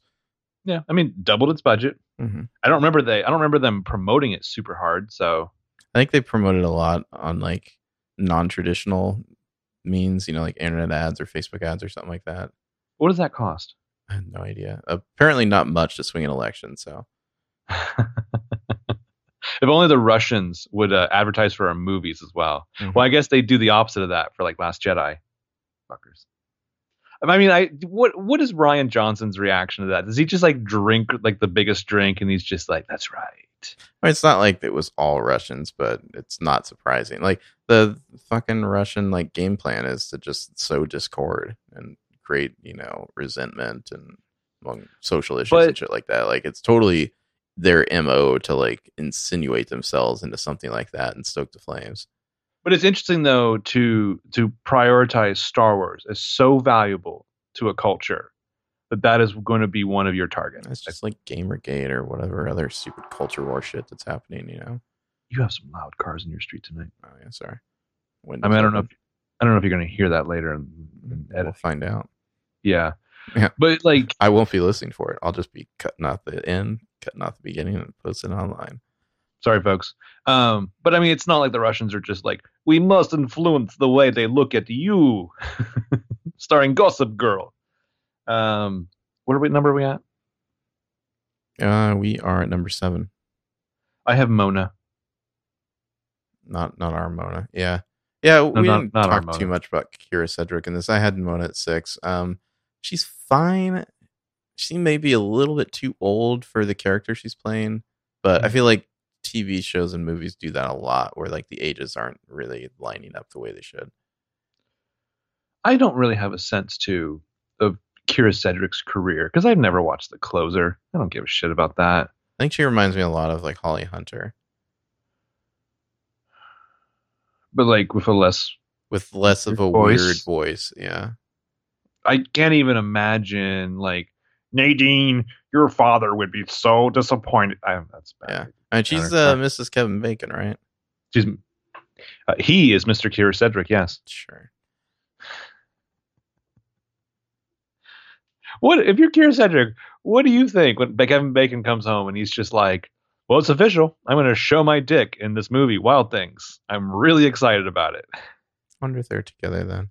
I wonder if he makes like a lot of weird, corny Six Degrees of Kevin Bacon jokes at home, Oh, I bet he does. I bet he does it in the weirdest places like in too. a sexual way. Yes. Yes, I bet he does. You know Kevin Bacon's a fucking weird guy. Do you remember when he was like randomly in all those commercials for underwear with Michael Jordan? Oh, You remember that? no. It was always like Kevin Bacon and Michael Jordan are just like hanging out in like airports and like other like travel situations, like talking about how like, oh, look at Kevin Bacon over there. He's like fidgeting around because he doesn't have like good boxers without the tag on the back. Well, I was gonna say number he, he can't look cool compared to Michael Jordan. No, he's just there to get dunked on, you know, metaphorically. Kevin Bacon's like, I'm all about associating my name with packages. hmm Um, all right, who do you have for number six? Number six, I I dug him up. I got Tom, Nadine's dad. Wow, you ranked him above Mona. I know, I know. I'm a flawed human being. I'm poorly made, but like he's uh, set up to be Nadine's idolized hero. We have no real sense of who Tom is. He's not a perfect man, Let me tell you who he is. He's dead. okay. Wow, you're just really sticking at the dead dads today. I've I've I've shit a lot on the bad sad dads, but you're just like fuck you, dead fathers. I think that's a Donald Barthelme novel. All right, so who's your number five? Or who's your number six? Uh, six was Mona. Okay, who's your number five? My number five is Krista. Hmm. Like she started strong and then just disappeared from the movie, and she never really had a what I felt like was a satisfying resolution. It was more Mhm. like she just became an, an adjunct to Darian, and was like, "Now I'm your wife. That's good that you and your sister are talking again. This is progress." that is totally fair criticism, um, especially in the face of what I'm going to say. Number five, Darian. Hmm, okay, Yeah. that's it. Yeah, I mean, wh- whatever. This guy, this guy, okay, this guy, I, I, something about him, I'm just programmed to dislike, Hmm. and so Is it his that's why. handsome, good looks. Is he handsome? I don't know what handsome is. Would you, would you call this a handsome man? Sure, Who- Who are the most handsome men that you've ever seen in Hollywood? Ewan McGregor. Okay, Um, you were you were relying too hard on that answer. You think that that makes you a safe. go-to. Yeah. You just you don't have to go per- further because you're just like Uh, let me let me look up hottest guys in Hollywood here. Please do. We'll wait. I'll have a drink. Hottest guys in Hollywood, you got? 2018. What do you got? Who's a handsome man? We're looking for hunks. I want real rugged, good looking hunks. Idris Elba. Okay. How did Harry Styles get on here? No, thank you. I mean, Henry Cavill. That dude seems like a pretty handsome dude. Okay. Uh, Wait, is this but this is the internet's list. What's your list? uh, this is a fucking random ass list. I'm just looking to try to think of like dudes. Okay. know. Okay. Um, Hemsworth. I think he's winning the Battle of the Chris's. Okay, but is he a handsome man or is he just like good bod? Mm, Good Hmm. good uh you know, good good bro aura. yeah, I wouldn't put Kit Harington on that list. I don't think Kit Harington is like super handsome. And I've I've had some issues in the last few days with Kit Harington because he enters like certain people's like BuzzFeed quiz fantasies or whatever. But it's like I guess how do you define handsome? I guess we're talking above the shoulders. just like just a great face. Yeah, handsome guy. I mean, I don't I don't be like those are handsome abs. You got a handsome dick. I don't say handsome handsome. It's like it's your head, it's your face, Okay, right? I guess Like you don't like you don't know what handsome is. You have a mirror. Come I mean, on, uh, like. Oscar Isaac, does he qualify? he's a handsome man. Certain angles, Man. Yeah. certain angles. I could see why he'd play Gomez. Somerhalder, he's got some cheekbones. I guess, but isn't that like a creepy handsome? Yeah, he's he's like there's something about him. He vampire Well- is a good choice for him. Well, it's like Somerhalder. I know that you're you have a wider base and you've appealed to a certain level of fans, but like, bro, I saw Young Americans. I saw Rules of Attraction. I see you, motherfucker. Yeah, I don't know. Okay. But you think you think Blake Jenner? That's a handsome man. I, I'm sure he's considered good looking to people who are attracted to women or men. Um, I don't. You, you don't.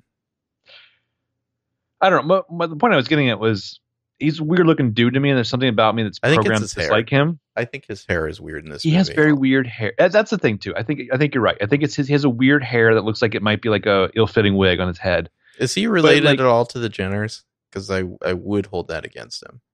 I am sure that I am not the person who can answer that. But like that's why I thought he was impressive by the end of Everybody Wants Someone. He can win me over past whatever I'm predisposed to dislike. This Hmm. is a thread. Uh, that was my number five. Did we do your number five? Yes, it was Krista. So my Oh, number right. four is Erwin. Oh wow, this Wait, list is intense. Erwin number one or something. Um, no, I like Erwin. Um, seems like a pretty good dude. Kind of gets kicked around a little bit, but uh, I think he, he think he liked it to some degree. Okay. and he, he took it out passive aggressively at the end with his video project. Would you call that passive aggressive? It was a little passive aggressive. It was like I, I could have this conversation with you instead of Well- gonna make this animation short film that's all about you. Let's squeeze the art into this. If he doesn't invite her, or if he assumes that she is not going to attend the festival, is he just an artist expressing like the thing he's working through? Yeah, somewhat, but I mean, I mean, is he it not seems allowed so directly process personal. that I guess his his métier? Like, I don't know. Now we're just talking about Taylor Swift. Reputation's a great album. Um, my number four it? is it is. Mm. I well to me, I have a very personal connection to that album now.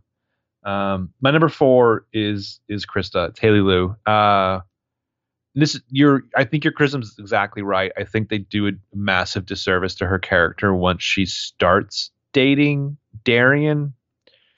Because again, she's also dating a guy named Darian who's played by a guy named Blake, and that's a bad place to be. But I, I, I just this is generally just a love I have for this actress. I think she's I think she's one of those like very untapped resources in films.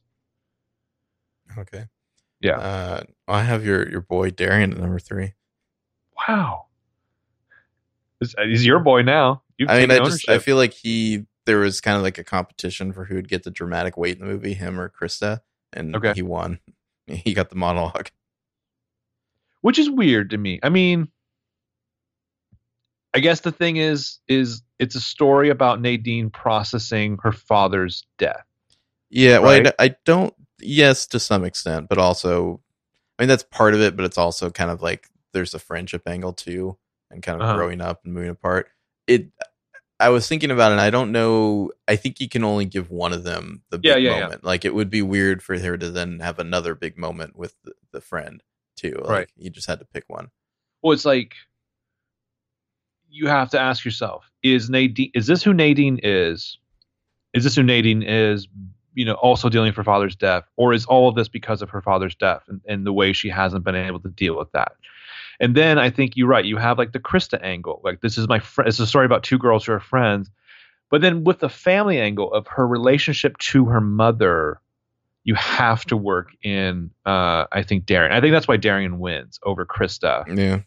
Um, it's just funny because I'm thinking in my mind that the Lady Bird version of this, you've got uh, Tracy Letts, Mr. Carrie Coon, and then I'm thinking back to him in the, the Sinner season two.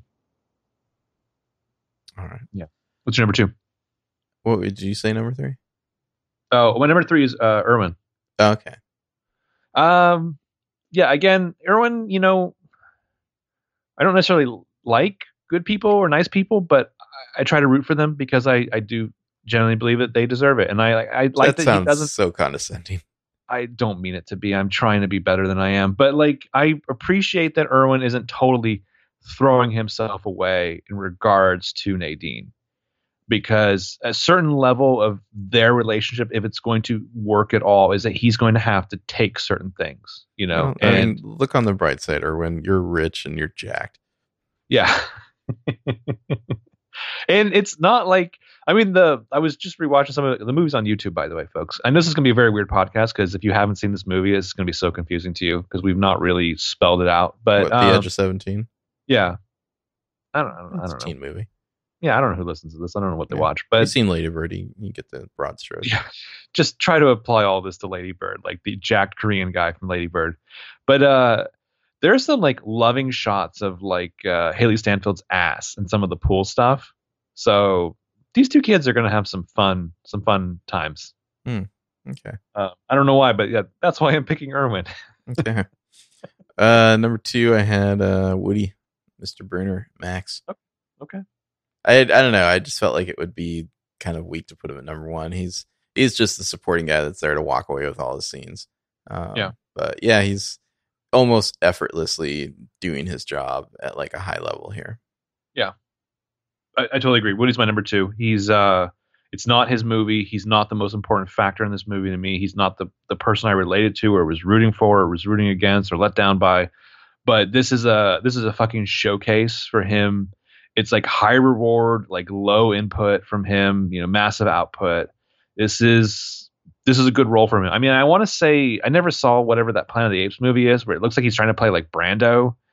And it's like I I generally do believe that Woody Harrelson is an actor who could be fantastic. Like he's got gravitas, he's got presence. Um and I think that in his case, less is a lot more, right? Probably usually, yeah. I mean, he's he's doing so little here, but it's so effective. Yeah. Have a nice life without me, fuckers. Mm-hmm. And he managed to be one of the best things about that solo movie, which was kind of a snooze. Yeah, him and Thandie Newton for sure. And it just, I don't know. It's like he's not even, he doesn't even have to try to do that. He just shows up as Woody Harrelson and you just get that in the package. and it's with all of that, it's nice to see him not do something with some kind of weird hairpiece. um, because the not be solo his hair, character from Now You See Me Too. Well, even um, yeah, for sure. But like even like the fucking uh the wig that he wears throughout the Hunger Games movies. Mhm. Um, I'm a big like- fan of that wig. I feel like if you're going to do wig, just go big on the wig, you know, Okay. no okay. hairpiece. Yeah, full wig. Uh, number one, obviously Nadine, right? Mm-hmm, I mean, it, it's her movie. I feel like it Yeah. would be an insult not to put her at number one. Um, she's not the greatest person a lot, but never in a cruel way. I No. think she's just self-centered for various reasons. You know, stretching all the way back to her feeling awkward as a kid and like her brother getting all the you know positive attention. Um, seemingly she's realized a little bit of that by the end of the movie. And I, I I would totally agree with all that. Like I said, uh, I will. I watched this a year ago, and it was just a fun, enjoyable movie. I watched this a few weeks ago uh, through very self-reflective eyes, and I was like, man, this is great. Uh, I mean, when in high school, would you say that you were like a remarkably well-adjusted person? Oh, absolutely. Really? Oh, No, fuck no. Okay. I mean, but that's the thing though, is uh uh I was talking with like a coworker the other day and they were talking about something they were afraid of and they're like, Oh, whatever, everyone's afraid of that. You know, you know what I mean? And I was just like, Are you kidding me? If I had like just the usual concerns of other people, I'd be so much happier. Like I feel like half of my high school life was spent either not giving a shit or suddenly just like not trying to stand out in a way that makes me look so stupid. I don't want to be laughed at by teenagers. I didn't want to be laughed at by teenagers back then. I don't want to be laughed at by teenagers but now. Hmm. I can't say I had the same experience in high school myself. Okay, what was your experience in high school like? Uh, well, you know, I was the uh, yearbook and newspaper editor. I kind of feel like I stopped attending high school purely as a student by like my junior year, and it kind of became like this thing I did for a while until I went to my job working on the yearbook. And so, I don't know, it, it filled me with a weird sort of kind of manufactured confidence, I guess, because it was just like the feeling that like this was I don't want to say be- beneath me, but just like adjacent to me, you know. Okay. Do you think that prepared you well? Mm, not necessarily, no, but I mean, what could? Okay. But you turned out okay. I mean, you have a Yeah, podcast. Yeah, I'm doing great. You, have, you live in LA and you have a podcast. I, I Mhm. can't imagine what the dream isn't if it's not that. Uh, oh, excuse me. Um, okay. All right, well, um, I guess we're done with the Edge 17. Would you recommend it? I absolutely would. Yeah, it's worth watching. I just wonder, do kids watch this movie, or are they like, oh, that's like a weird indie movie? I don't Yeah, know. like I I mean, said, Hailee I- Steinfeld, she's I don't know, popular with the kids, maybe. I, no I don't know. I have no idea. I mean, I don't know. I don't really know how the kids access Pitch Perfect. I don't know the kids at all. So Mhm. I only hear like people who are like 27 or older telling me how great Pitch Perfect is. Now they're all Uh, watching YouTube videos, which is what we're going to talk about now. Um, can we pause in momento for a bathroom break? I'm I'm leaving it in, but yeah, go ahead. Uh, okay. You just want to talk while I go pee? So yeah, let's talk about our YouTube diets. Um, you seem to uh, want to know what I watch. I can hear you are loading some things up over there. Oh, y- when you go to like the actual home of some YouTube channels, it starts like playing that one video. Mhm. Um, I'm just curious because you mentioned your YouTube, you YouTubery. Um, I just like, said I had some videos to catch up on. I have some videos to return. I Yeah, I- suppose. I'm always just curious because YouTube, I feel like, is not something, at least with people I know, it doesn't enter the conversation. Uh, you know, like I'll hear about like, oh, here's the podcasts I listen to or I need to catch up on or blah blah blah. Um, YouTube's like just this weird thing that's like very like I, everyone talks, everyone knows that that it's the middle of the night. I'm going to watch a weird YouTube video, but like I don't know that we really talk about. it. So I was just kind of curious. Well, I mean, my- share. my YouTube viewing in general is like when I have time to kill, when I Okay. when I'm like at work or you know, it's like it's it's just sort of like random. It's not like a plan. It's not like a TV show I sit down for or something. You know, Okay. just kind of click around YouTube when you're bored. Um, Okay. So what do I watch? Um, Jenny Nicholson videos, of which I'm like three behind on. So I think there's like a Knights of Ren one that looks pretty good, but yeah, I'm like three behind on those, so I need to catch up on those. She like did a couple like 45 minute long ones, so it's like, come on, that's some time. Um, so yeah, Are these the ones that feature Tony Ravioli? Or no, is that something else? no, that's like that's like a movie fights thing from like a million years ago. Okay. You know who Jenny Nicholson is, right? Yeah, yeah, but she does sometimes does like Max Landis. No, I don't think so. She's she hasn't done a, a video of Max Landis. Uh, she did like a when she was doing that like Screen Junkie show. I think he she might have interviewed him maybe once. Okay. yeah, but no, um, no. These are. eh, Do you like not know what kind of videos? Yeah, I, I've watched? I've watched a Or she's just of like sitting on her bed talking about stuff. yeah, yeah, yeah, Yeah. Giant porgs. Yeah. hmm Giant porg, yeah. Um, so I watch those. Um, when I am at work and I just need to like kill time and let my brain relax, I, I watch a lot of blacksmithing videos because I find it satisfying. Um, what? Satisfying. Yeah, it's I don't know blacksmithing or like woodworking. Um, I remember the It's definitely you not- that before. it's not a uh, a skill I possess or would really be interested in trying my hand at, but it's just kind of watching people make things I find satisfying and, and kind of like a, a let your brain relax sort of way. Interesting. Mhm. I love every way you put that. Okay. Uh, Like like from start to finish, like real time.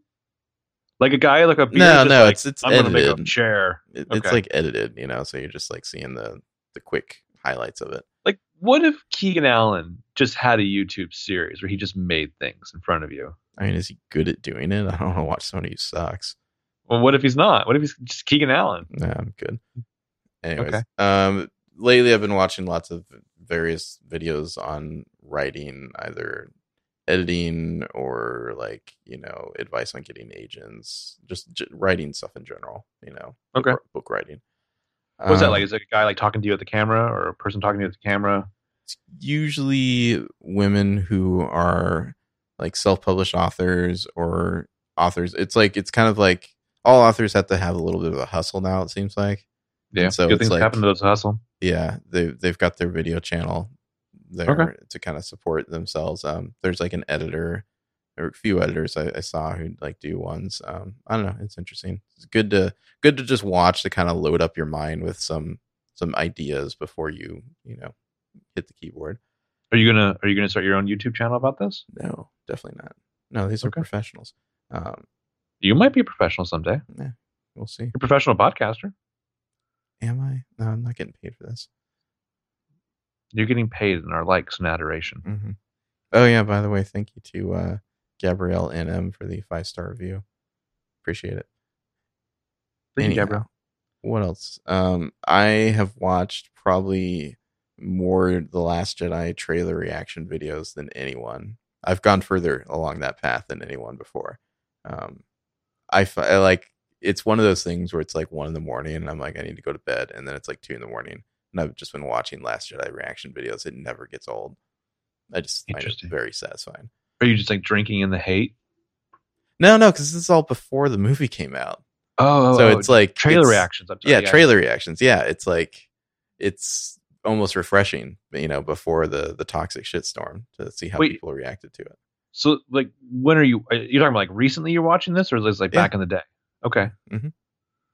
Interesting. Um, random film podcasts, you know, like every film painting, they they don't he doesn't do it anymore, but like uh, Just Write or lessons from the screenplay or Patrick H. Willems, just I don't know, video essays done by people who are reasonably competent at making their points and I don't know there's there's some out there that are just like oh look another vi- video essay on how Fincher's great you know it's like they don't really Yeah. have much to say and it's not very well put together The one, the one on uh on Fincher from the every every frame of painting was just like good shit. I mean that that is a, a good version of a video essay on Fincher there are many many many out there that are just like look at how he uses special effects he's the best you know What's up, geeks? Let's talk about Mindhunter. mm-hmm. Sorry, hold on. What's up, geeks? Let's talk about Mindhunter. It's your boy, Kylo Ren. Kylo Ren would be into Mindhunter. Yeah, so that is my YouTube diet. What is your YouTube diet? What do you watch on YouTube? Uh, a lot of the things you mentioned, uh, every frame of painting, the the nerd writer, occasionally, depending on the subject. Yeah, I'm not as big a fan of that guy. Lessons from the screenplay is really good. Um, I like every frame of painting a lot. Lessons from the screenplay might be a lot more useful to me. Um, I discovered them through a channel called Film Formula, which is done by a young woman whose name I don't know. Um, but she does some very interesting like analysis on a lot of movies that I really like and some that I would never watch. She's only very few, but she stopped doing it uh, seemingly a while ago. Oh, you know who I didn't mention was um Lin Lindsay Ellis. I'm to say not Lindy, Lindsay Ellis. Um, I watch a lot of her videos. I feel like I end up disagreeing with her tastes quite often, but they're pretty good videos. Okay. Um, yeah, so Film Formula is, is the first one I discovered. I was looking for something one night, and that's my thing of YouTube. Is I'm always looking for something weird. I, when I go to YouTube, it's like sometimes it's like for a certain skill, or it's like a weird rabbit hole I'll fall under. Like one night, I just watched a lot of. Um, this is going to sound very strange, especially to you, Hmm. but um, where they like they use the weird apparatus to like get the blackheads out. You're you're just talking about popping videos. Yeah, or they, they have the, the thing where it's like a professional's like using the thing and they're just like manipulating it. Like, I'm, they get I'm not like, aware of this thing, but you know that's like the the pussy sandworm, like the like- fucking Dune esque thing is like shooting out of the hole in people's yeah, faces. that's a corner of the internet I'm not interested in exploring myself. well, it's. I mean, if you had told me like eight months ago this is a thing, I'd be like, that's Yeah, disgusting. You're gross. There's Why don't you go watch- Why don't you go watch a video about people like uh, getting their blood drawn or Yeah. whatever? But I was Are like, popping. I was like, wow, oh, I don't even, I don't even want to fuck with Reddit anymore. I'm afraid of what's on happening right after Colby 2012 and like the Cumbox on you know- fire. I think Spacedicks got shut down. What is Spacedicks again? I don't know. Ask Peanut. I don't go there myself. Text Peanut right now. Um, yeah. So like weird things, and I don't know how what got me onto film formula, but I was then I like saw like related channels and I saw lessons from a screenplay, every frame of painting, and nerd writer, and I was like, oh, these are these are all really interesting. Um, Jen Nicholson, I I watch sparingly, but I do like her. Yeah, I'm sorry. Okay. I don't always have time for 45 minute videos, but uh, I don't know. I, I enjoy her her- humor, and I feel like she's like very low key. Like has like an incredible grasp her story that she doesn't get a ton of credit for. well, and it's it's it's effortlessly buried in her affectation. Mhm.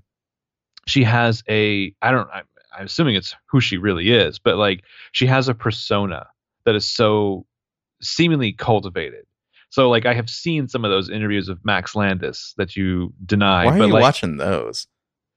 because I wanted to see her destroy him, and she is so good at making him be the least necessary thing in the universe, which is what he is. Hmm. But he's actually less than that.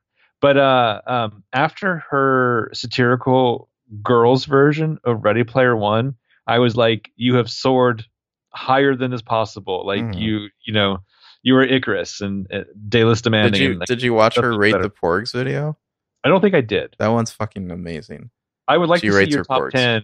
I like to see your top ten Jenny Nicholson videos. There's also there's a video out there on that that you know that Screen Junkies movie fight show, which is not very entertaining. It's like debate club, but with like movie references. But like they had her and some some like just prototypical like old guy Star Wars fan on to like argue about whether or not the Last Jedi was good, and she Uh-huh. so thoroughly destroys him. It's like it's almost uncomfortable how bad this guy is. So right. So, go Google that, you can. and that's the one of Tony Ravioli. No, Okay, no, that was a different one. I don't know what Tony Ravioli is doing. Um, so what is the what is the the fake Star Wars one? Oh, Nerd Crew. Yeah, that got boring after a while. Nerd Like Crew. the, the but, joke played itself out. but what is their what is their thing called? Um, half in the What- bag or Half in the bag is Red Letter web show. Media is their like Red Letter know. Media. So I never really was into the Mr. Plinkett videos as much. I get the value of some of them, but like I do like them occasionally for like half in the bag and stuff like that. Um, when you first started tweeting about your experience of Hereditary, I was like, well, I'm never gonna go see this, but I will go watch their half in the bag on Hereditary because that's as brave as I am. Um, yeah, so most of my channels that I would go to are film related, uh, or they're I don't I don't I guess I don't specifically seek out blacksmithing or chair making because You know what I also like watching is um anytime they're doing some sort of like epoxy like glaze on top of a table or something or a desk, I find it very satisfying to watch them put the epoxy on. Sorry, continue. I I like that the word that you use is satisfying. Would it be worse if it was pleasing? Is it pleasing? Well, yes. I, I want all the adjectives for how you feel. Just put a notepad in front It's of you just- when you watch these videos you know. and just write down what you're feeling. We want to get in touch with your feelings. People want to get in touch with your feelings. That's what the internet's told me. All right. Well, the internet writes me sometimes and they're like, "What is what is Ben Jamesio feeling?" do they? Do they really? No, um, which is funny because my my new my new marching orders for myself from the internet are to be more open, less accessible. But uh, um, yeah. So film related stuff. Occasionally, it's like I forgot how to do this thing, like hang a picture or whatever, you know. So I'll, I'll watch a video about that, or I watch a lot of like film and TV show scenes. Hmm. Um, you know, like if I have to, or like, like film stuff like Renegade Cut like, every once in a while because I'm bored. You know, this is like my middle of the night. I woke up and I've got to take a shit. Like, uh, uh, what am I gonna scroll through on my phone to like fall asleep to? So, like, I went down one night. I went down a weird rabbit hole where I was just like, watching some channel where the guy did like these like goofy videos about like starship designs from like Star Trek, and I was like, this is super nerdy, but you know, I'm gonna watch all these videos in one night because I can't sleep. So the only other thing that that's pseudo related that I would regularly look at, like if I'm just like I'm trying to cram food in my face and I need to watch a video for for ten minutes, you know, besides like your your general honest trailers or whatever what have you, was the cracked after hours videos. I became like such a hard fan for those, and then they stopped all of a sudden, and I was Mhm. actually really heartbroken. I didn't know how to express it because I never told anyone, "Hey, I actually love these cracked after hours videos." and I was so thrilled that like a month or two ago, uh, one of the dudes has a podcast and like Jacob Clifton posted a link to it, and and it was like uh, the one guy from the After Hours videos had an issue with the other guy, and they were like having fun. Like they they came on the podcast and they were like going to work out their issues in public, and I was like, oh shit, I didn't know anything about crack because I don't give a fuck about cracked. But they laid off a bunch of people, and their video thing went went uh, kaput. And Oh, I pivot found all these video things- didn't work. yeah, pivot the video didn't work, which uh, take that BuzzFeed. Um, and it was so interesting because I was like, hot on BuzzFeed today. apparently I am. A lot of people rely on BuzzFeed. It's it's a calming presence to them. They appear there a lot. It's cool. Um, I just I don't access BuzzFeed that much. Or what was the one that was previous, like Video Gum, Stereo Gum? I don't know. Anyway, um, yeah. So I I would check in with Cracked After Hours a lot. I really enjoyed those videos. I became a fan. Um, I just don't have like a regular YouTube diet, so I didn't mean to put you on the spot. I was just very curious about how people in general. I'm curious how people access YouTube as It's- a regular thing. It's, a weird usually form. in the last hour of my shift at work when I have a little bit of time to kill and it's slow. And- Okay. And I just need something to let my brain drift off. I mean, you need to really appreciate what the time you have at work has given you. Mhm. Like back in those days, obviously, which are long gone, where you're just like, oh, there's one night a week where I have nothing to do, so all I do is Netflix uh, or like binge Netflix shows. Hence PLL. I once, uh, yeah, yeah, I miss and I'll do my notes at work. I once spent like an entire day of work playing Borderlands 2. That was amazing. Interesting. Interesting. Yeah. But I mean, like, YouTube is where I would go first before I would go to like GIFs. I know a lot of people like do GIF responses, and I I've started doing that a lot more. You don't do that. That's not your thing. You're not. Well, no, like- I'll, I'll respond with a GIF if I'm like texting with someone, but like I don't Okay. just like randomly go decide to look at GIFs. I mean, I suppose Okay. Reddit has GIFs on it, but also, if you're out there and for some reason you think it's okay to say GIF, just stop. Just stop. Um, but yeah, like I would go to I would go to graphical image format. yeah, it's not like it's graphical image format. Come on.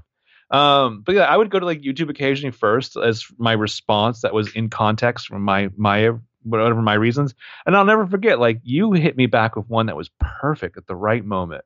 A GIF. It's like a year. Yeah, oh, no, not a gift. It was a YouTube video. Hmm. I was like stressed out about something at work, and you were like talking about something, and I was like, "Oh, I can't because I'm working here and I'm doing this and blah blah blah." And then you texted me or you whatever format, like the uh, the Harrison Ford clip in that one movie where it's like, "I already work around the clock," and I was just like, "God damn it! I guess I'm just the Marco whisperer. yeah, you are." Thank you. All right. Well, should we uh pinch this one off? Yeah, I think I think we've said too much. Right? I feel good about it. Well, uh, we'll be back towards the end of the month. Uh, we're doing that, right? That's our next yeah, one. we're doing it. Yeah, Yeah. we're we're doing another we're doing another PL up for the end of the month for the next month. But uh, let me while you dance around it, let me pull up the name of this person just to thank them for our next movie we want to talk about. Oh yeah. So we're going to be watching a little movie called Clue, which if you haven't seen it, how dare you go watch it? Uh, it is a classic that'll be like our little Halloween show. Yep. I want to thank uh, a listener named Savannah who sent us a message on Instagram suggesting it, and then also Chris Evans who suggested it to us. Chris Evans, holy shit, Yeah, awesome! yeah. So Con isn't just red herring. We'll see you in I don't know some some time span before the end of the month. Happy Halloween. Indeed. Bye bye.